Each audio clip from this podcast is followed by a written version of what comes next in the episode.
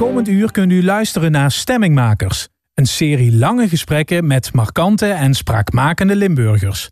Vandaag met topbestuurder, imker, anti-rooklobbyist en Frankrijk-liefhebber Diana Monissen.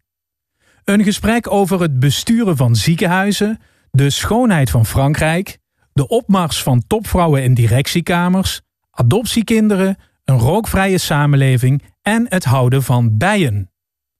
Luistert u naar Stemmingmakers met Diana Monissen. Een programma van Frank Ruber.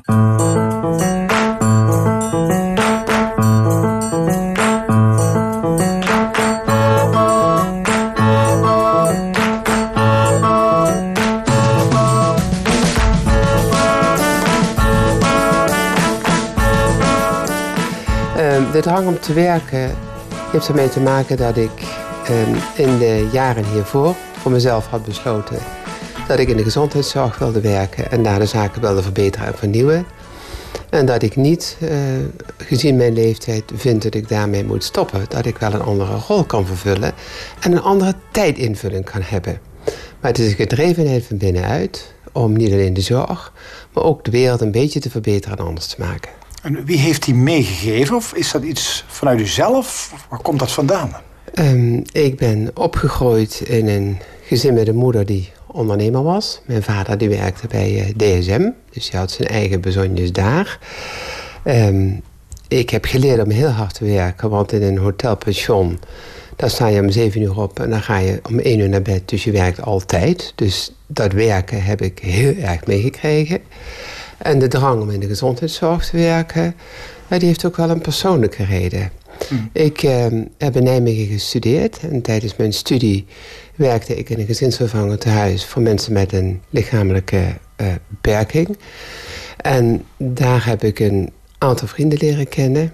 En een van die vrienden, Hessel, was de eerste die in een focuswoning ging wonen in Nederland. Daar hebben we toen voor gezorgd. En u moet zich voorstellen dat dat woningen zijn waar mensen die heel moeilijk uh, ter been zijn, had spierdystrofie, en kon niet dan toch zelfstandig kunnen wonen. Um, was de eerste die dat ging doen. En toen hij daar, ik denk een week of drie woonde, toen viel hij uit de stalen verpleegster. Hij brak zijn nek en hij is daarna overleden. En dat was een hele grote uh, gebeurtenis in mijn jonge leven. En vanaf dat moment dacht ik, ik uh, ga in de gezondheidszorg werken... en daar ga ik mijn bijdrage aan leveren. En dat ben ik blijven doen. Ja, dat was, een trieste gebeurtenis. Het was een trieste gebeurtenis. student. Dus ik was toen student en ik werkte in dat ja. brouwershuis. Ja. Met heel veel plezier overigens. Hè. Ik ging dan s'nachts de, de roosters verbeteren... omdat ik dacht, dat kunnen ze hier toch wel anders doen. Dus het zat er wel in. Um, maar uh, door Hessel, dat is wel um, de versnelling geweest in mijn leven... om dat te blijven doen. Ja. En u heeft graag ook altijd de leiding genomen, heb ik de indruk. Ja, dat, dat, dat gaat denk ik vanzelf. Ik was natuurlijk jong bestuurder. En ik ben al mijn leven lang bestuurder gebleven. Ik ben begonnen in, als we even over de gezondheidszorg spreken... bij de Lichtenvoorde. Dat was een organisatie voor mensen met een verstandelijke beperking. ik heb in de psychiatrie gewerkt en bij zorgverzekeraars gewerkt. Bij het ministerie, ja, bij het Maxima Centrum. En hoe, um, wat moet je in je mars hebben om goed leiding te kunnen geven? Ik kan u vertellen wat, ik denk dat ik in mijn mars had. Je moet een aantal dingen, daar begint het altijd mee. Dat had ik voor mezelf uh, nog een keer bereikt. Je moet visie hebben. Je moet visie hebben op waar naartoe moet met een organisatie. Die visie die maak je niet zelf. En die strategie die maak je niet zelf. Dat doe je met mensen. Daar ben ik echt van overtuigd dat je het met mensen moet doen. Heb ik altijd gedaan. En dan heb je een, een strategisch plan wat voor jaren gaat, gaat lopen. Je moet visie hebben. Je moet geloof hebben in mensen. En je moet wel een uh, doorzettingsvermogen hebben. Begrip. Ik denk ook wel begrip. Je moet het willen. Je moet het heel erg graag willen.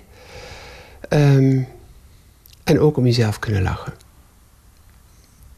Je moet jezelf ook een spiegel voor kunnen houden. Ja, je moet jezelf een spiegel kunnen voorhouden... en je moet jezelf niet altijd even serieus nemen. Relativeren. Dat Relativeren, is, uh, ja. ja. ja. Ja. Dat heb je nodig om uh, leiding te kunnen geven. Maar vooral weten waar je naartoe wil en wat je wil bereiken met een organisatie. En met de mensen die aan je zijn toevertrouwd of de mensen waarvoor je werkt. Want je doet het voor mensen. Je doet het voor patiënten, je doet het voor cliënten, je doet het voor mensen. En dat is heel belangrijk. En dat moet je een soort van in je hart voelen en dan gaat het vanzelf.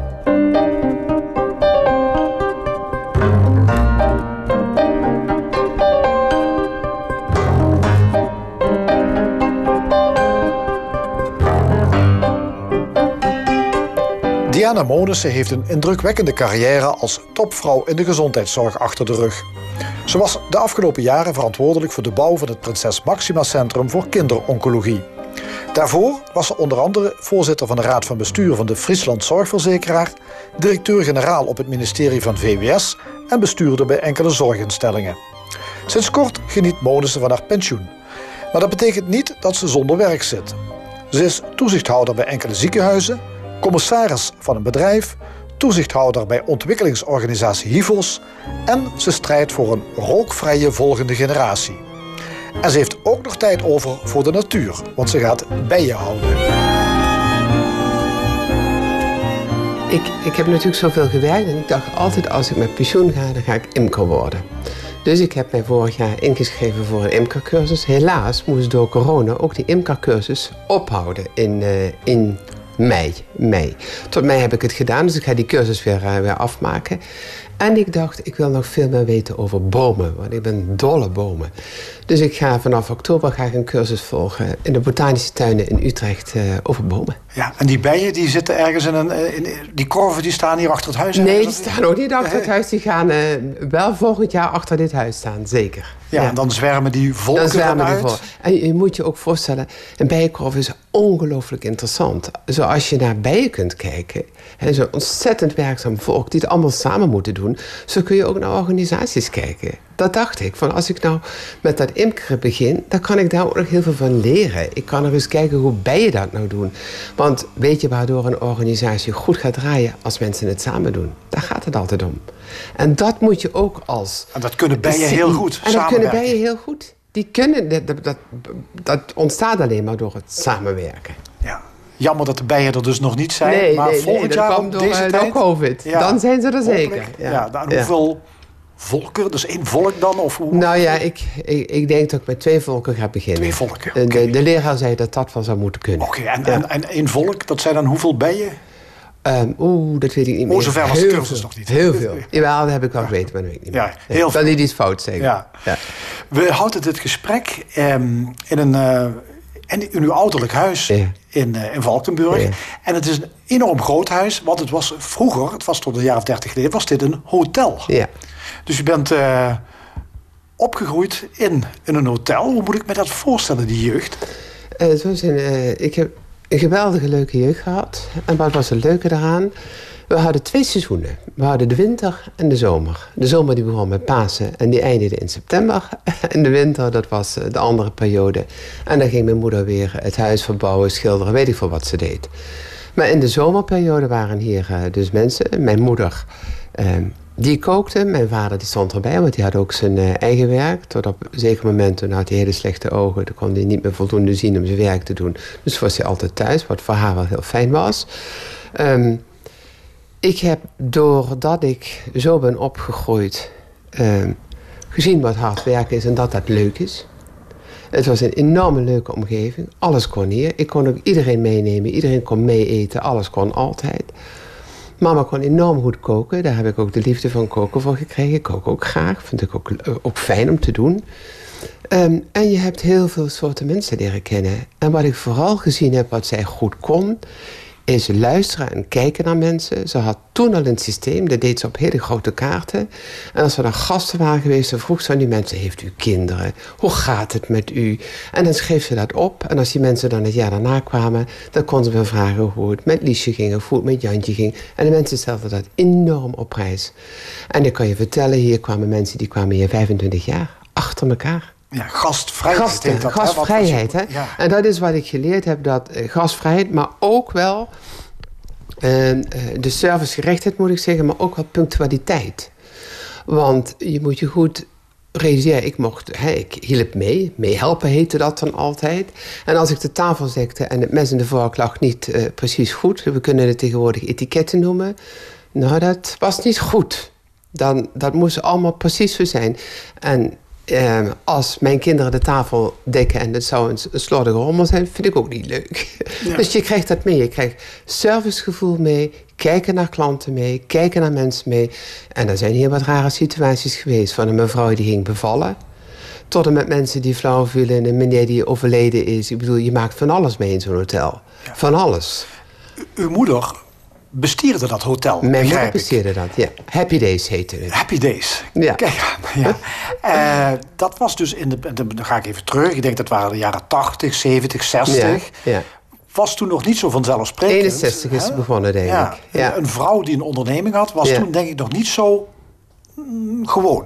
Het was volstrekt uh, ongewoon. Hè? De, de, de familie van mijn vader vond het ook niet allemaal uh, gewoon. En ja, maar werkende vrouw. Want zij, zij had een leuke baan toen ze trouwde. Ze moest ophouden met werken. Hè? Dat hoorde zo. Ja. En hoorde je kinderen te krijgen. Dat gebeurde ook niet eh, snel genoeg. De pastoor stond elk half jaar aan de deur van schieten ze op mevrouw. Daar heeft ze, later heeft ze zich ook erg verzet uh, tegen de kerk. Want daar was ze het niet mee eens met dat soort opvattingen. En in 61 is ze dus uh, begonnen met de zaken. Het waren eerst acht kamers, en toen werden het er twaalf en toen werden het er zestien. En ieder jaar ging ze uitbouwen. En ze had zo haar eigen opvattingen over hoe het moest en ging in het leven. En ik moet je zeggen, mijn vader steunde haar daarbij. Want toen zij die zaak wilde beginnen, heeft hij had nog ergens grond, heeft hij die grond verkocht, zodat zij dat kon gaan doen. Ja, ze was echt non-conformistisch. Ze was non-conformistisch, zowel in, eh, zeg maar in haar arbeidssamenleven, maar ook in het denken over de kerk. En ik hoef niemand in Limburg te vertellen hoe de kerk hier eh, de boel domineerde. Maar daar was het eh, niet zo mee eens. Ze is op enig moment ook eh, we hadden, ik weet nog wel dat we bordjes, uh, naambordjes hadden in de kerk. En toen zei ze op een gegeven moment, kind, kom met. Heeft ze met. En ik weet nog dat we met wapperende jas uh, de straat afliepen. En toen ging ze met de schroevendraaier ging ze die bordjes eraf draaien. Want dat vond ze toch, klassejustitie vond ze niks. En eigenlijk is ze ook niet meer veel naar de kerk gegaan. De enige waar ze wel zich toe verhield was Maria Sterre in Maastricht. Daar ging ze af en toe zitten soort contemplatie, denk ik. En uh, dat was het, tot op haar sterfbed. Meer was er niet. Nee. Dat wilde ze niet. Ze vond ook onzin om in de, dat ik in de processie meeliep of zo. Dat vond ze allemaal niks. Diana Monissen studeerde in Nijmegen pedagogiek en andragologie. En in Tilburg financieel management van de gezondheidszorg. Ze heeft gewerkt bij instellingen voor lichamelijk en verstandelijk gehandicapten in de psychiatrie en bij zorgverzekeraars. De kwetsbaarheid van de zorg kent ze dus goed. Oplopende kosten, toenemende vraag door vergrijzing en gebrek aan personeel. Door de corona-epidemie wordt dat allemaal nog eens extra duidelijk.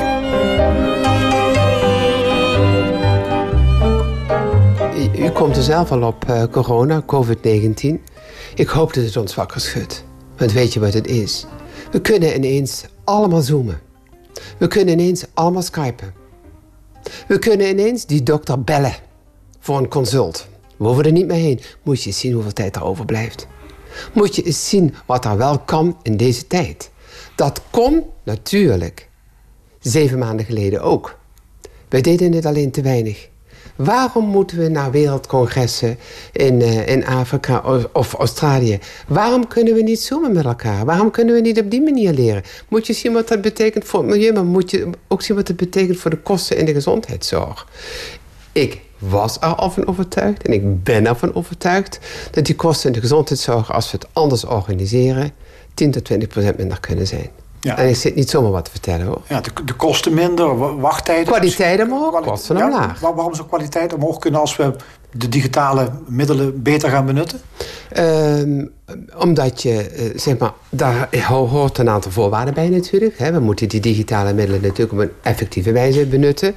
Gelukkig weet ik dat er op dit moment een aantal onderzoeken in Nederland gaan plaatsvinden... om dat ook goed in beeld te brengen. Dat we dat ook op een goede manier doen. Tweede hebben we zoveel data tegenwoordig. Als we die op een goede manier benutten, komen we natuurlijk ook eh, zes uh, stappen verder. En we hebben tijd over. Als jij niet hoeft te reizen, als jij niet volle wachtkamers hebt... en je kunt doorwerken als arts, scheelt ook wel op die manier. En natuurlijk moet een chirurg zijn werk goed kunnen doen. En moet hij een patiënt ook zien en voelen. Dat snap ik heel erg goed.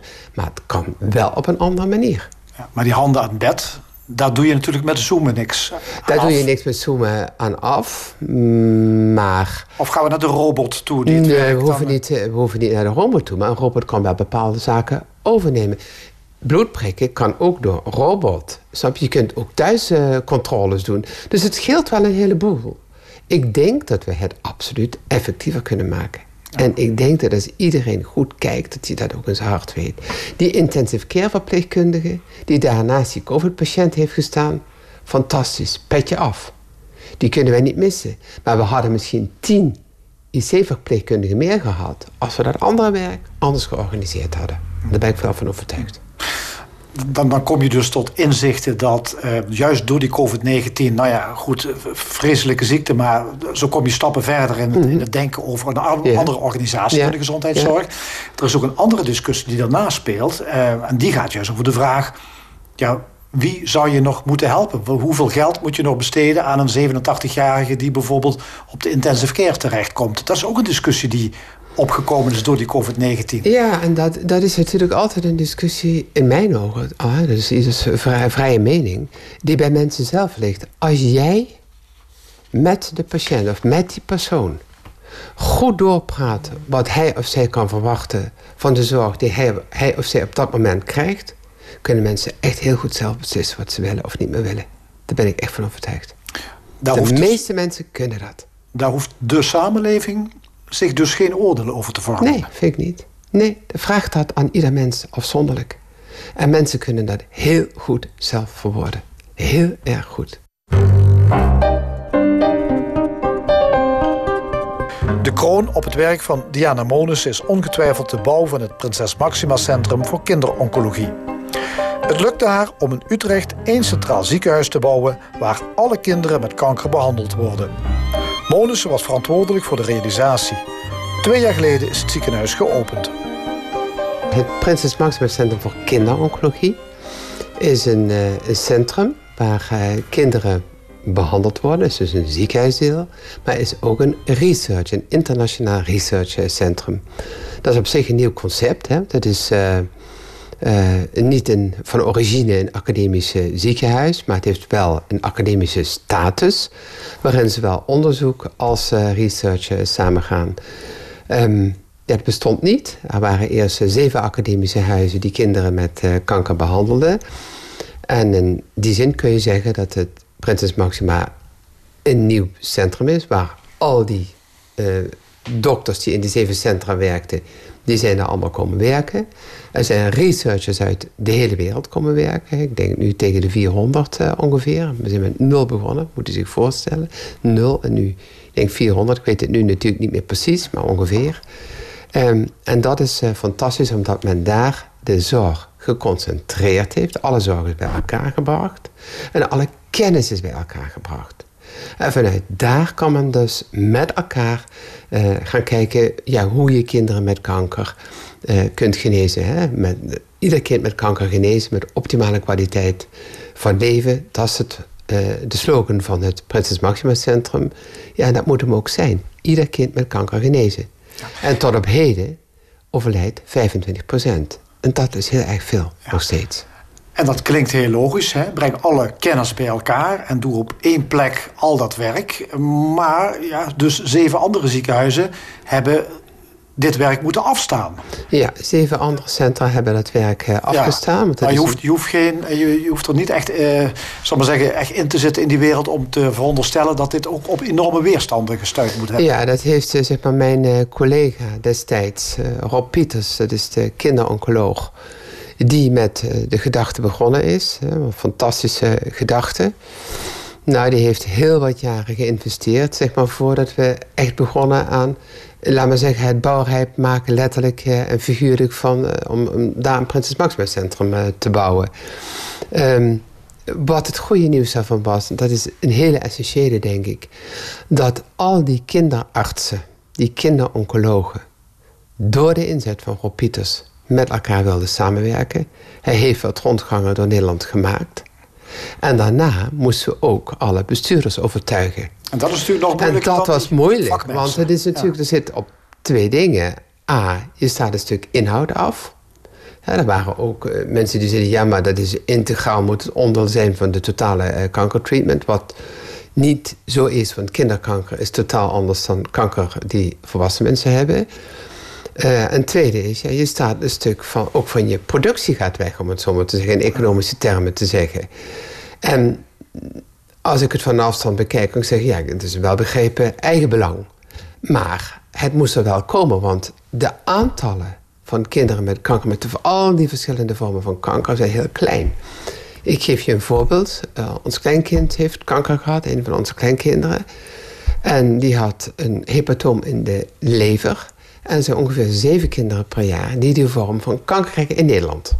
Ja, dat zijn er maar heel weinig. En als je daar één in Groningen behandelt en één in Maastricht en één in Leiden, dan heb jij niet die kennis. Maar als je die kennis bij elkaar brengt, je hebt ook nog eens internationale onderzoekers die over de wereld kijken en dus een grotere aantallen bij elkaar zetten, ja, dan kom je natuurlijk een aantal stappen vooruit.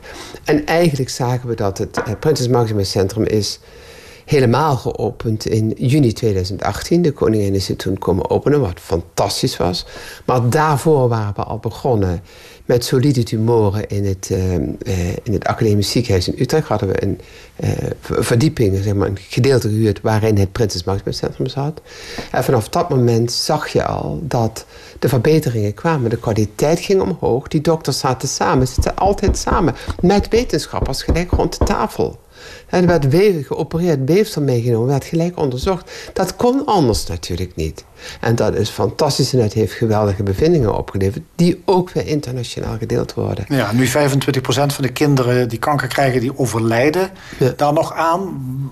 Kan dat ja, dat, dat percentage kan terug. Dat kan... Jazeker. Kijk, je, mijn, collega die, eh, hè, mijn collega Rob Pieters... Uh, die vertelde het altijd over bepaalde vormen van kanker. Toen hij begon met zijn werk uh, als hematoloog. Uh, ik, ik, weet het niet uit mijn, precies uit mijn hoofd. Overleed 90% En toen we zover waren bij het maximum was van die vorm van kanker 80% genezen. Hè, in een aantal jaren. Dat zijn echt grote hè, stappen. Dus dat zijn echt hele grote stappen. En ieder kind met kanker genezen, nou, zover zijn we niet. Zeker niet als het gaat over hersentumoren. Dat zijn nog hele lastige zaken.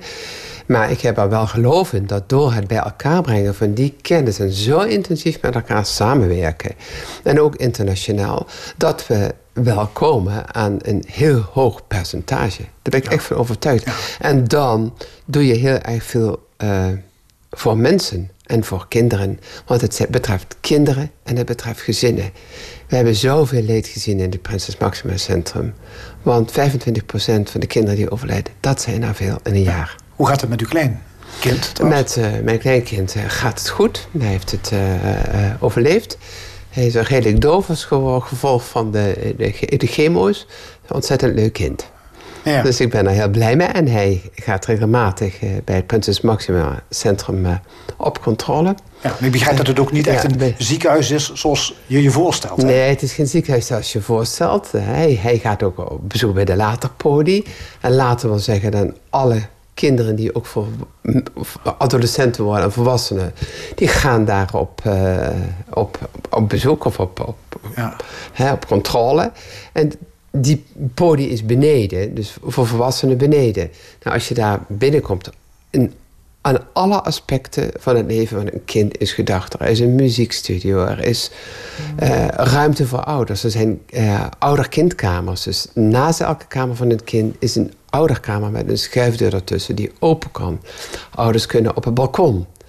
Want ze zijn daar soms weken met hun kind. In nare omstandigheden. Dus het is hartstikke fijn dat ze die privacy hebben. En je kunt je wel voorstellen dat dat niet allemaal bekostigd kan worden door de zorgverzekeringswet. Er is dus heel veel geld van eh, donoren en sponsoren in gaan zitten. Ja, die we natuurlijk allemaal heel erg dankbaar moeten zijn. Ja. En Kika doet natuurlijk heel veel voor het Prinses Maxima Centrum. Ja.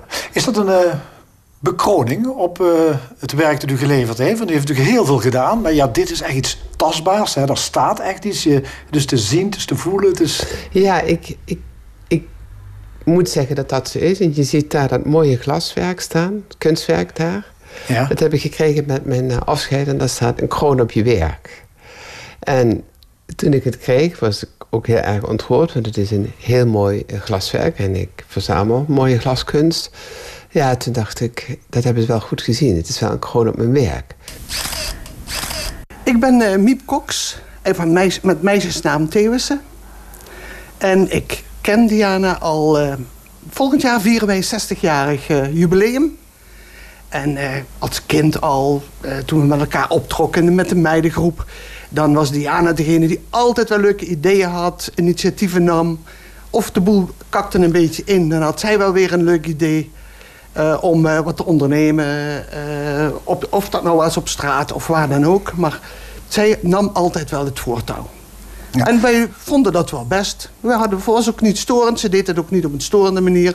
Maar wel altijd hup, nieuw leven erin blazen. En we gaan met die banaan. dus ja. ondernemen en de leiding nemen, dat zit er echt gewoon, ja, zit er gewoon in. Zit er absoluut in. Van ja. kleins af aan al was dat duidelijk. En dat heeft ze op alle fronten laten zien. Ook in alle rollen, in alle functies eh, zag je dat ook. Of het nou was in de rol van moeder of later oma... of het was in de, in, in de rol van uh, de minister uh, advies geven. Zij, zij was krachtig, energiek... maar is dat ook wel een beetje van anderen. Ze heeft een hekel, een enorm hekel aan treuzelaars. Of dat nou in haar vriendenkring is, wat dan ook. Kom op, neem je verantwoordelijkheid. En uh, ga voor waar je voor, voor droomt. Zij doet dat ook, maar ze straalt het ook uit naar anderen. Is ze altijd overtuigd van haarzelf? Nou, dat kan ik niet zeggen. Ik vind ook dat ze heel kritisch naar zichzelf is. Wat Diana heel erg goed beheerst, is de kunst van het vragen stellen. Door vragen te stellen, laat ze mensen zien van waar ben je mee bezig? Sta je hier wel nog achter? Maar tegelijkertijd ook durft ze best wel te zeggen van... ik, heb, ik had het helemaal mis. Ik moet even een stapje terug doen. Ze heeft natuurlijk een energie tot en met. En een vaart op alle fronten. Maar ja, moet dan ook even, even kijken of de ander daarin meegenomen kan worden. Ja. Wat wil zij bereiken met haar werk? Wat ze wil bereiken is... Ja, Diana is iemand die echt ook haar uh, voetstappen achterlaten in deze wereld. Ook daar spreek ik weer van... Dat vind ik zo krachtig op alle niveaus. Wat ze wil bereiken is werkelijk... Het klinkt clichéachtig, maar een betere wereld. En dat is met name zorg heeft ook altijd haar, uh, altijd haar uh, aandacht gehad. Zorg, maar ook van vrouwen, kom op. vrouwen aan de top stimuleert ze. En wat ze wil bereiken is vooral dat, ja, een, een betere wereld, zou ik zeggen. Ook voor haar kinderen, maar ook voor de maatschappij. Het is een topvrouw. Hè? Ze zit natuurlijk absoluut. op de ja. hoogste posities. Ja. Dan kun je heel veel beslissingen nemen die wel mensen aangaan. Maar misschien merk je niet eens dat het om mensen gaat. Hè? Want het zijn dossiers die je onder ogen krijgt. Hoe voorkomt zij dat ze niet meer ziet of merkt dat het over mensen gaat? Door het steeds hardop ook tegen zichzelf te zeggen. Ik kan me herinneren, ook in het Maxima ziekenhuis... dat is natuurlijk recent gebeurd... dat op een gegeven moment ging het over van alles en nog wat... en over posities en zekerheden... die mensen uh, op vergelijkbare functies hadden... dat ze ze heel langzaam en rustig zei... weten jullie dat het hier om patiëntjes gaat? Dus ook voor zichzelf blijft ze te halen... maar ze draagt het ook naar anderen uit. Ze wijst anderen erop waar, waar, waar we voor staan met z'n allen. Voor welke zaak we staan. Dat doet ze heel krachtig. Ja, ja ze, ze, is een, uh, ja, een topvrouw uh, op allerlei uh, plekken geweest.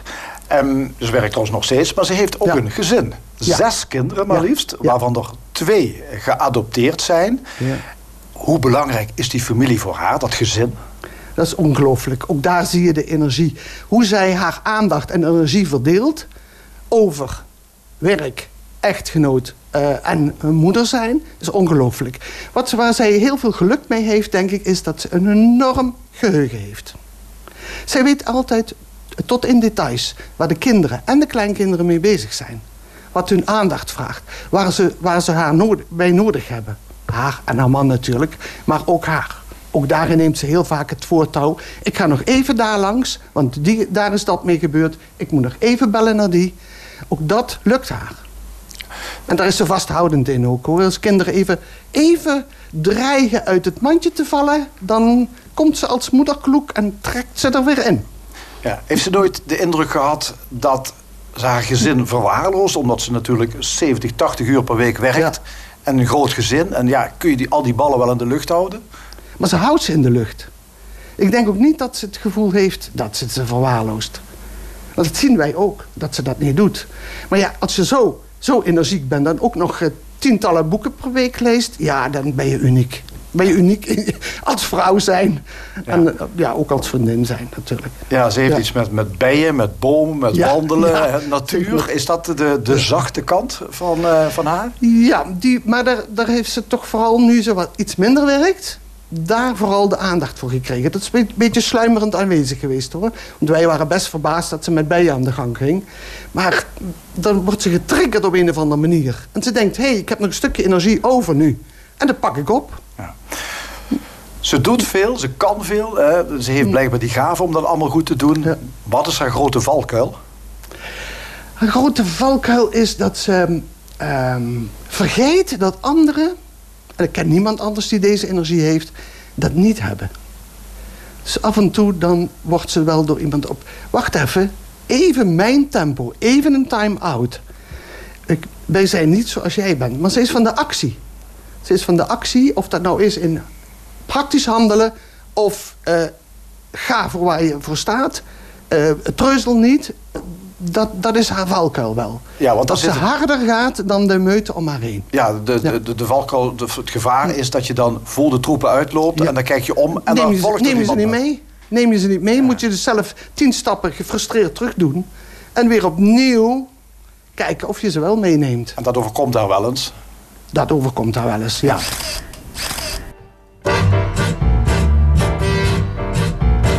Vriendin, Miep Cox over de drijfveren en valkuilen van Diana Monissen. Ik praat vandaag met Monissen over haar duizelingwekkende loopbaan binnen de directiekamers van zorgverzekeraars, ziekenhuizen en het ministerie van Volksgezondheid, Welzijn en Sport. Uit het gesprek komt het beeld van een bezige bij naar boven. Treuzelen staat niet in het woordenboek van Monissen.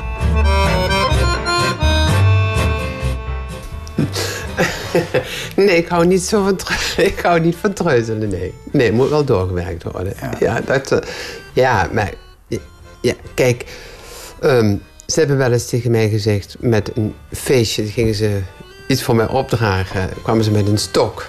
Hè, van je, je moet over, hè, dat ik de lat heel hoog legde. Maar ze hadden ook wel geleerd dat ze er onderdoor uh, mochten lopen. en ik heb wel in de loop der jaren ook geleerd naar het tempo wat mensen hebben. Niet iedereen hoeft mijn tempo te hebben. Dat, dat, zover ben ik wel gekomen. Ja, want als je ver voor de muziek vooruit loopt en je draait je om, kan het zijn dat er eh, niemand volgt. Ja, dat weet ik inmiddels. En uh, dat, heb ik ook wel, uh, dat heb ik wel geleerd. Dat je en mensen moet meenemen. Maar nog even terugkomend op het maken van een strategie van een organisatie. Betrek daar iedereen bij, zodat die gedragen is. Zodat die, dat mensen vanaf de oorsprong totdat hij klaar is... en dat je die, die jaren die je gaat lopen, ja, dan, dan gaat het wel goed. En daar moet je tijd en energie in zitten. dat geeft iedereen aan. Is dat iets wat u heeft moeten leren in het managen? Dat je natuurlijk zelf heel veel wil, dat je ook veel heel veel kan... dat je het snel wil, maar dat je wel iedereen ook echt moet meekrijgen om het Ja, het, het, is, het is wel zo gegaan dat ik iedereen uh, kon meekrijgen. Maar het is wel iets waar je alsmaar bewust een beetje zelfbewust van moet zijn... dat, dat je die handen vast moet houden. Ja. ja. Twijfelt u wel eens over beslissingen? Zeker. Zeker. En als die twijfel er is, hoe, uh, hoe lost u dat op? Ga ik wandelen. Ga ik wandelen. En uh, het is meestal zo als ik dan s'avonds naar bed ga. Het is als morgens niet, zou ik maar zeggen. Um, dan moet ik echt gaan wandelen. Dan duurt het meestal nog twee dagen praten, met een aantal mensen praten. Mensen die je goed kent praten. En dan op een gegeven moment, dat heb je ook geleerd in je leven. Beter een, een besluit, een besluit dan geen besluit. Dat gaat niet. Niet beslissen gaat niet in zo'n vak. Dan moet je het vak niet hebben. Uiteindelijk moet je toch de knoop ja, doorhakken. de knoop doorhakken, ja. ja. De plek waar u uh, veel zit, directiekamers, um, dat, uh, hè, dat kan zijn op het ministerie was dat. Hè? Daar was u directeur-generaal. Ja. Ministerie van VWS, hè, Volksgezondheid. Ja. Uh, nou ja, veel bij de zorgverzekeraars. Ik stel me zo voor, daar zitten weinig vrouwen. Ja, daar zaten weinig vrouwen bij de zelfverzekeraars. Het geen vrouw. Eigen mannenwereld. Echt mannenwereld, ja. Ja, ministerie iets, iets vrouwvriendelijker? Ja, iets vrouwvriendelijker. Nog, ik was toen de eerste DG bij, uh, bij VWS, vrouwelijke eh, directeur-generaal. Ja, uh, er komt binnenkort ook een, boek uit uh, over vrouwen die iets het eerst hebben gedaan. En dan kom ik als eerste vrouwelijke zorgverzekeraar. Het is wel een mannenwereld. En het is een wereld die, uh, zeker die zorgverzekeraars, het gaat over heel veel geld. Het gaat over heel veel. En nog niet zitten daar altijd vrouwen in de top. Ja. Ik begrijp dat er mannen zijn die dat niet kunnen waarderen, niet snappen. Denken, een vrouw die heeft natuurlijk geen verstand van geld, leiding geven. Nou ja, goed, het is allemaal clichés, weet ik wel. Maar nee, maar Kok, bent u dat soort mannen tegengekomen? Merk je dat? Dat je inderdaad denkt van... Ze, ze, ze nemen mij niet serieus omdat ik een vrouw ben. Nou, ik weet niet of ik dat heb gedacht. Maar wat ik wel altijd heb gedacht... Um, ik denk dat dat heel veel vrouwen doen die in de top zitten... is je heel erg goed voorbereiden. Uh, zorgen, dat, daar hou ik zelf ook van... dat ik dossierkennis had en heb. Ik hou van dossierkennis. Um, dus goed voorbereid zijn. Ook zorgen dat je goed gesvanjeerd bent. Dat vind ik ook een uh, hele belangrijke daarbij. En je bent ze wel tegengekomen, mannen. Ik heb een keer in de sollicitatieprocedure gezeten. Toen vroegen ze aan mij, wat bent u voor type of zo? Toen gaf ik een voorbeeld. En zei ik, de onderste steen moet boven komen. En toen zei een van die heren, waar zaten overigens allemaal mannen in dat gesprek. Dan bent u dus een soort kenau. Dus ik zeg, nou, u bent bedankt. Toen ben ik gegaan ben ik gegaan. Dat, dit kan echt niet. Ja, dat zou je tegen een man niet gezegd Never, never nooit. En wat je ook... Uh, mij is altijd gevraagd... Uh, wat mijn privéomstandigheden waren... vraag ze ook niet aan een man. Echt niet, dat is nog steeds zo. Dat wordt niet gevraagd. We werden altijd gevraagd. En of ik ging er met een grap om, of ik uh, omheen... of ik vertelde er iets over of niet... afhankelijk van het gezelschap wat ik voor me had. Maar dossierkennis je realiseren dat je je soms twee keer moet waarmaken. Dat is wel, dat is wel het gevoel uh, vaak geweest. Ja, en dan zijn er nog een paar, uh, ja, die snappen het niet meer, dat is dan jammer. Ja. U, u heeft ook eens gezegd um, in een ander interview... Um, als vrouw neem je de beslissing om hoger op te komen... ook, misschien met name, aan de keukentafel. Zeker. Leg eens uit. Zeker. Als jij... Uh, ik heb het geluk dat ik een man heb getrouwd die mij mijn carrière heeft gegund. Die daar ook zijn eigen besluit op heeft genomen. Dus dat is het eerste. hij moet jou dat gunnen. Hij moet jou gunnen dat jij vol voor, die, voor dit werk gaat. Ik was niet zo bewust met een carrière bezig, maar wel met het werk. Dat is de, dat is eerste. Um, tweede is dat je dan ook met elkaar moet spreken over hoe regel ik het dan. Je moet dingen willen regelen. Je moet dingen willen loslaten. Hè? Je moet, wij hebben altijd, uh, dat, dat, toen we in Millingen woonden, maar later in Bussum ook. Eerst hadden we Ada en later uh, hadden we Ricky. Die dus voor de kinderen kwam zorgen tussen de middag. En op woensdagmiddag was Fred thuis en op vrijdagmiddag ook. Maar dan kwam Ricky of Ada. De kinderen deden de sollicitatieprocedure. En dat moet, dat moet je, daar moet je geld aan over hebben. Dat moet je willen. Dus je moet je thuis ook realiseren wat het voor effecten heeft. En je moet thuis mee om kunnen gaan. Ik ging op zondagochtend vroeg opstaan en dan ging ik werken. Want dan had ik de hele zondag met de kinderen. Of ik ging al om zes uur lopen. Als ik dan terugkwam, waren ze wakker. Je moet wel dat met elkaar thuis regelen. En als je thuis niet regelt, kun je zo in mijn repertoire praten als je wil, maar gaat niet lukken.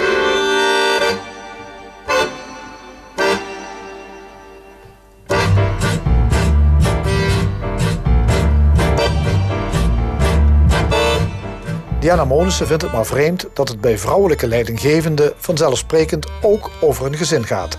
Terwijl mannelijke managers zelden met hun privésituatie geconfronteerd worden. Maar in dit geval is het ook wel heel bijzonder, dus ik begin er toch maar over.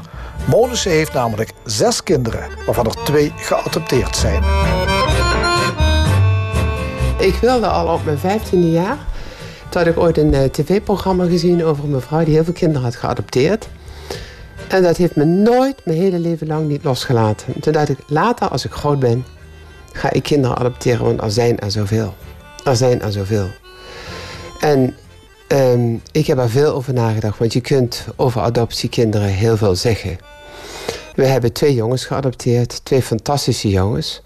Eentje was vier en de ander was een jaar toen we hem adopteerden. En diegene van vier die heeft veel te lijden gehad, ook veel psychische ellende gehad, zullen we zeggen. Maar ik ben nog steeds heel blij dat hij onze zoon is. En hij is denk ik heel blij dat wij zijn ouders zijn. Waar, waar, komen, waar komen de twee? Ze komen allebei uit Polen vandaan. Ik heb heel veel, uh, op een gegeven moment heel veel uh, transporten mee georganiseerd naar Polen. En kwam daar in een weeshuis terecht met een arts uit Warschau, een KNO-arts. Die, ja, waar we mee in aanraking kwamen. En ja, we kunnen ons nog herinneren, de weeshuizen die op tv waren van Roemenië. Nou, dat was in die tijd, in de tijd van uh, Valenza in het begin en Papiausko. Ja, in die tijd komen de jongens vandaan. Het was nog echt ijzeren gordijn. Ja, dat waren van die weeshuizen waar de verf van de muren ja, bladderde. Ja, zo waar van die versleten ja. bedjes met speltjes stonden en zo. Ja. ja, en de jongste die, die was een jaar. Uh, toen we kregen, die ben ik uh, zeg maar met vrienden gaan, uh, gaan zoeken. Want toen Sebastian meekwam, dat is de oudste... toen hoorden we dat hij nog een broertje had. Dat vonden we heel erg. Um, ja, en toen de tweede kwam... ja, die kregen we, zal maar zeggen, in zijn blootje. Dat was gewoon helemaal niks. Um, en toen we naar huis wilden gaan, toen was het ook nog allemaal helemaal slecht geregeld. En toen had ik eindelijk contact met buitenlandse zaken. En dan zei brengt u dat kind toch terug? Nou, toen dacht ik natuurlijk nooit niet. Dit kind gaat nooit terug. En toen dacht ik, of ik ga met een schip mee, ik ga als verstekeling mee via Gdansk. Of uh, we gaan wel op een andere manier de grens over. Toen is mijn vriendin, die is de ambassade in Warschau, uh, voor de deur gaan liggen. En ik heb via Roze uh, en wat andere zaken de burgemeester van Gdansk zover kunnen krijgen dat ik een voorlopig paspoort krijg. En wij zijn om vijf voor twaalf de grens overgegaan met het kind. En de sluitingstijd was twaalf uur. En dat verhaal blijven we altijd vertellen. En iedere keer weet je dat ik daar wel met jou over die grens ben gegaan. En ja, zo is het gegaan. En, ja, maar uh, zij weten er natuurlijk niets meer van. helemaal niet. Ze weten dat helemaal niet. Want het zijn uh, uh, blonde jongens, blauwe ogen. en mensen zeggen, ja, hij lijkt wel op je. Snap je? ja. ja. Hoe, zijn, hoe zijn ze terechtgekomen in Nederland? Verder? Ik bedoel, wat, hoe hebben ze zich ontwikkeld? de, de, de jongste die, die heeft zich heel geweldig ontwikkeld. Die is leidinggevende bij een bedrijf in Amsterdam. En Sebastian heeft het soms wat lastiger. Die heeft wat losvast uh, werk, zullen we zeggen. Ja, ja. ja. Maar het zijn uh, fantastische mensen. Ja. Allebei. Ja. ja. En het zijn en mijn kinderen. Dat, onze kinderen. Het zijn, zo niet nadenken dat het onze kinderen zijn. Dat, ontegenzeggelijk. Ze hebben jouw waarden en normen gekregen. Ja. Waar we het nog niet over hebben gehad... is dat u ook um, voorzitter bent van de organisatie Eindspel Tabak. Tabak. Ja. Wat is dat voor een club? Ja, de naam uh, geeft het natuurlijk al ja, een beetje wat, aan. Maar... Kijk, we, we, er zijn meerdere bewegingen zeg maar, die, die willen dat uh, roken uiteindelijk gaat stoppen. Hè. Je hebt een club die zich heel erg richt op de preventie, wat ook noodzakelijk is. Maar wat wij heel erg graag willen, dat er op enig moment uh, wetgeving komt... en dat er een generatieverbod komt op roken. En we hebben de afgelopen jaar Eerst hebben we een uh, onderzoek laten doen naar de kosten van roken. Hè. De, de, wat kost dat nou? Omdat altijd maar gezegd wordt... En, uh, ja, uh, als iemand dood is, dan kost dat ook niks meer, snap je, aan de gezondheidszorg. Maar dat is natuurlijk niet de enige kostenderving die er is nee. als gevolg nee, van roken. zeggen altijd, ik betaal al nee, zoveel belasting. nee, dat, dus dat, dat is niet... Dat is betaald. roken kost de gemeenschap tussen de 20 en de 40 miljard per jaar. Dat is zo. Voor... Maar wat zegt u nou? Tussen de 20 en de 40 miljard per jaar? Jazeker zeker. Want het, is, uh, het, heeft te maken met de kosten. Hè, de, van, van alles hebben we laten uitrekenen. Ik kan u dat rapport nog wel eens geven, maar dat is buitengewoon interessant. Dat hebben we willen doen om aan te geven hoe ernstig dat het is. En dan zitten daar ook alle kosten van de gezondheidszorg in. Want je moet je voorstellen, het is niet alleen... Uh, roken heeft niet alleen schade voor, voor longen, maar van dermatologie tot, tot en met alles. alles uh, zeg maar, uh, allerlei ziekten zijn het gevolg van, van roken. Maar wat wij nou zeggen, en we hebben nu op een rij... en daar gaan we binnenkort mee verder, daar gaan we ook mee lobbyen...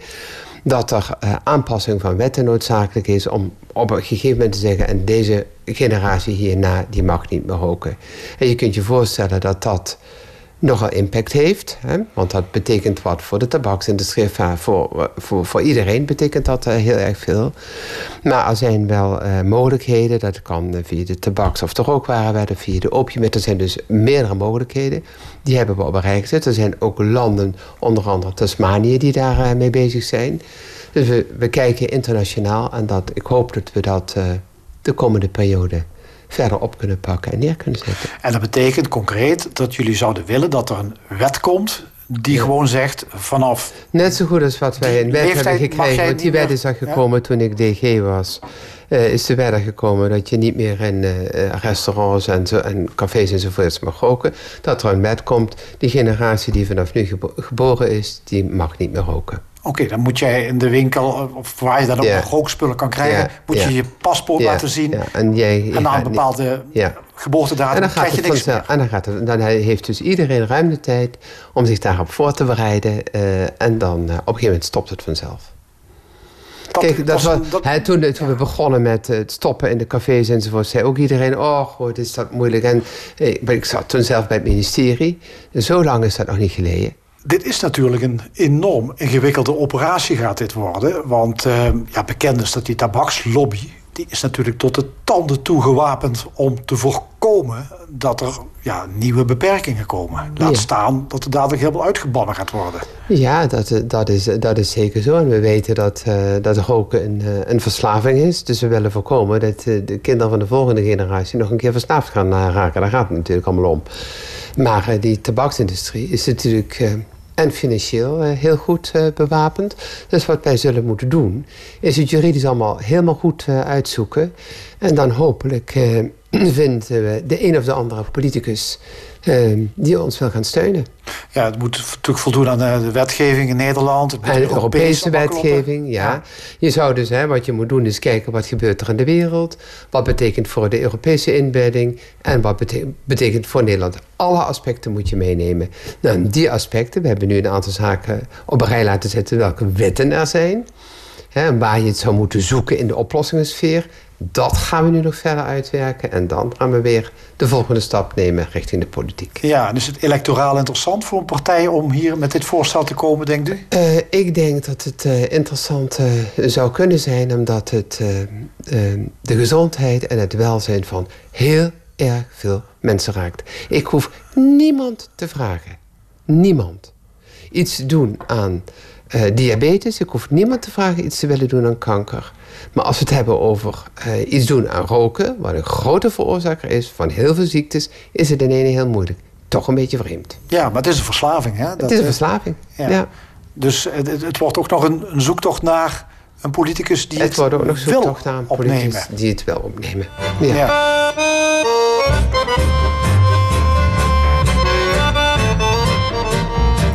Diana Monissen geniet sinds kort van haar pensioen. En dat doet ze door gewoon door te werken als toezichthouder bij ontwikkelingsorganisatie HIVOS, bij ziekenhuizen, als commissaris bij een beursgenoteerd bedrijf. Het werk gaat gewoon door. Ook dat vind ik quality time. Ik geloof niet dat ik in mijn leven zoveel onderscheid heb gemaakt tussen quality time en quality time. Um, werken vond ik fijn. En met de kinderen zijn vond ik fijn. Ik lees heel graag, vond ik fijn. Ik loop heel graag, vond ik fijn.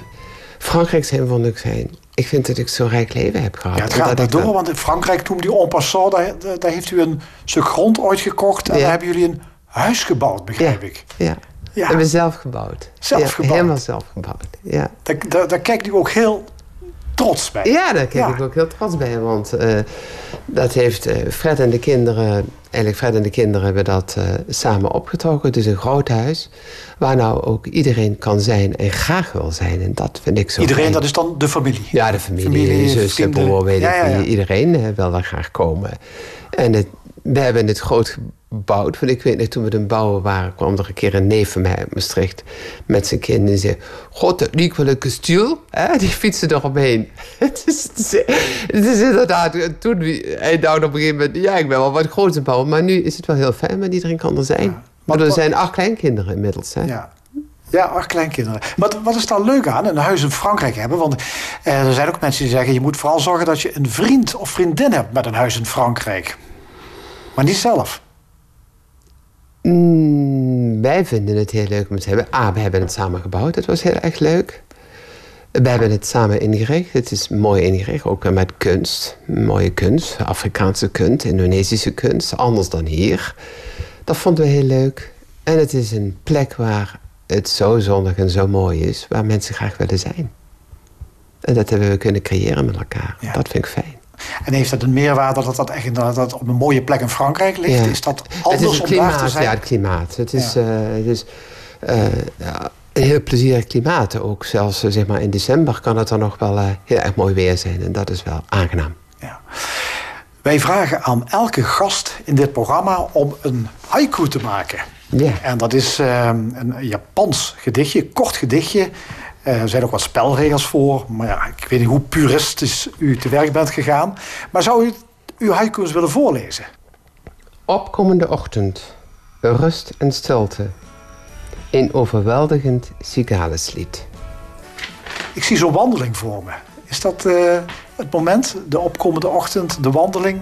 Um, ja, de, de, wandeling. Of het buiten zijn. En dan langzamerhand het koor van die cigales gaan horen. Het is zo onvoorstelbaar mooi in die natuur. Al die sigalen die dan dat... Het is gewoon kabaal.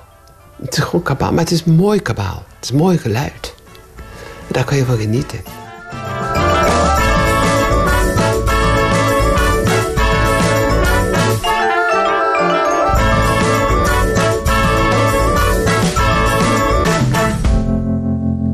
U heeft geluisterd naar Stemmingmakers deze keer met topbestuurder Diana Monissen. Samenstelling Frank Ruber.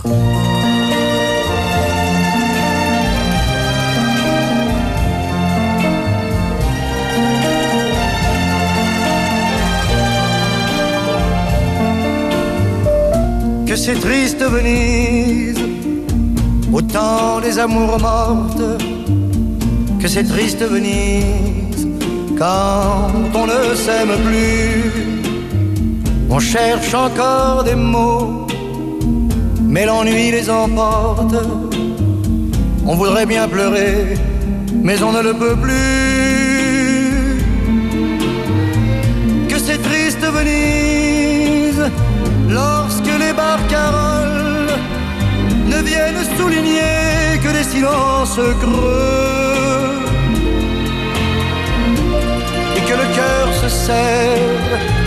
en voyant les gondoles abriter le bonheur des couples amoureux.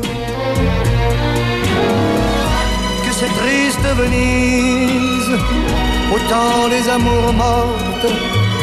Que c'est triste Venise, quand on ne s'aime plus.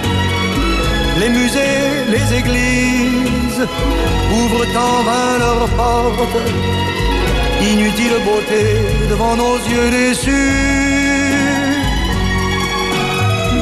Que c'est triste Venise, le soir sur la lagune, quand on cherche une main que l'on ne vous tend pas.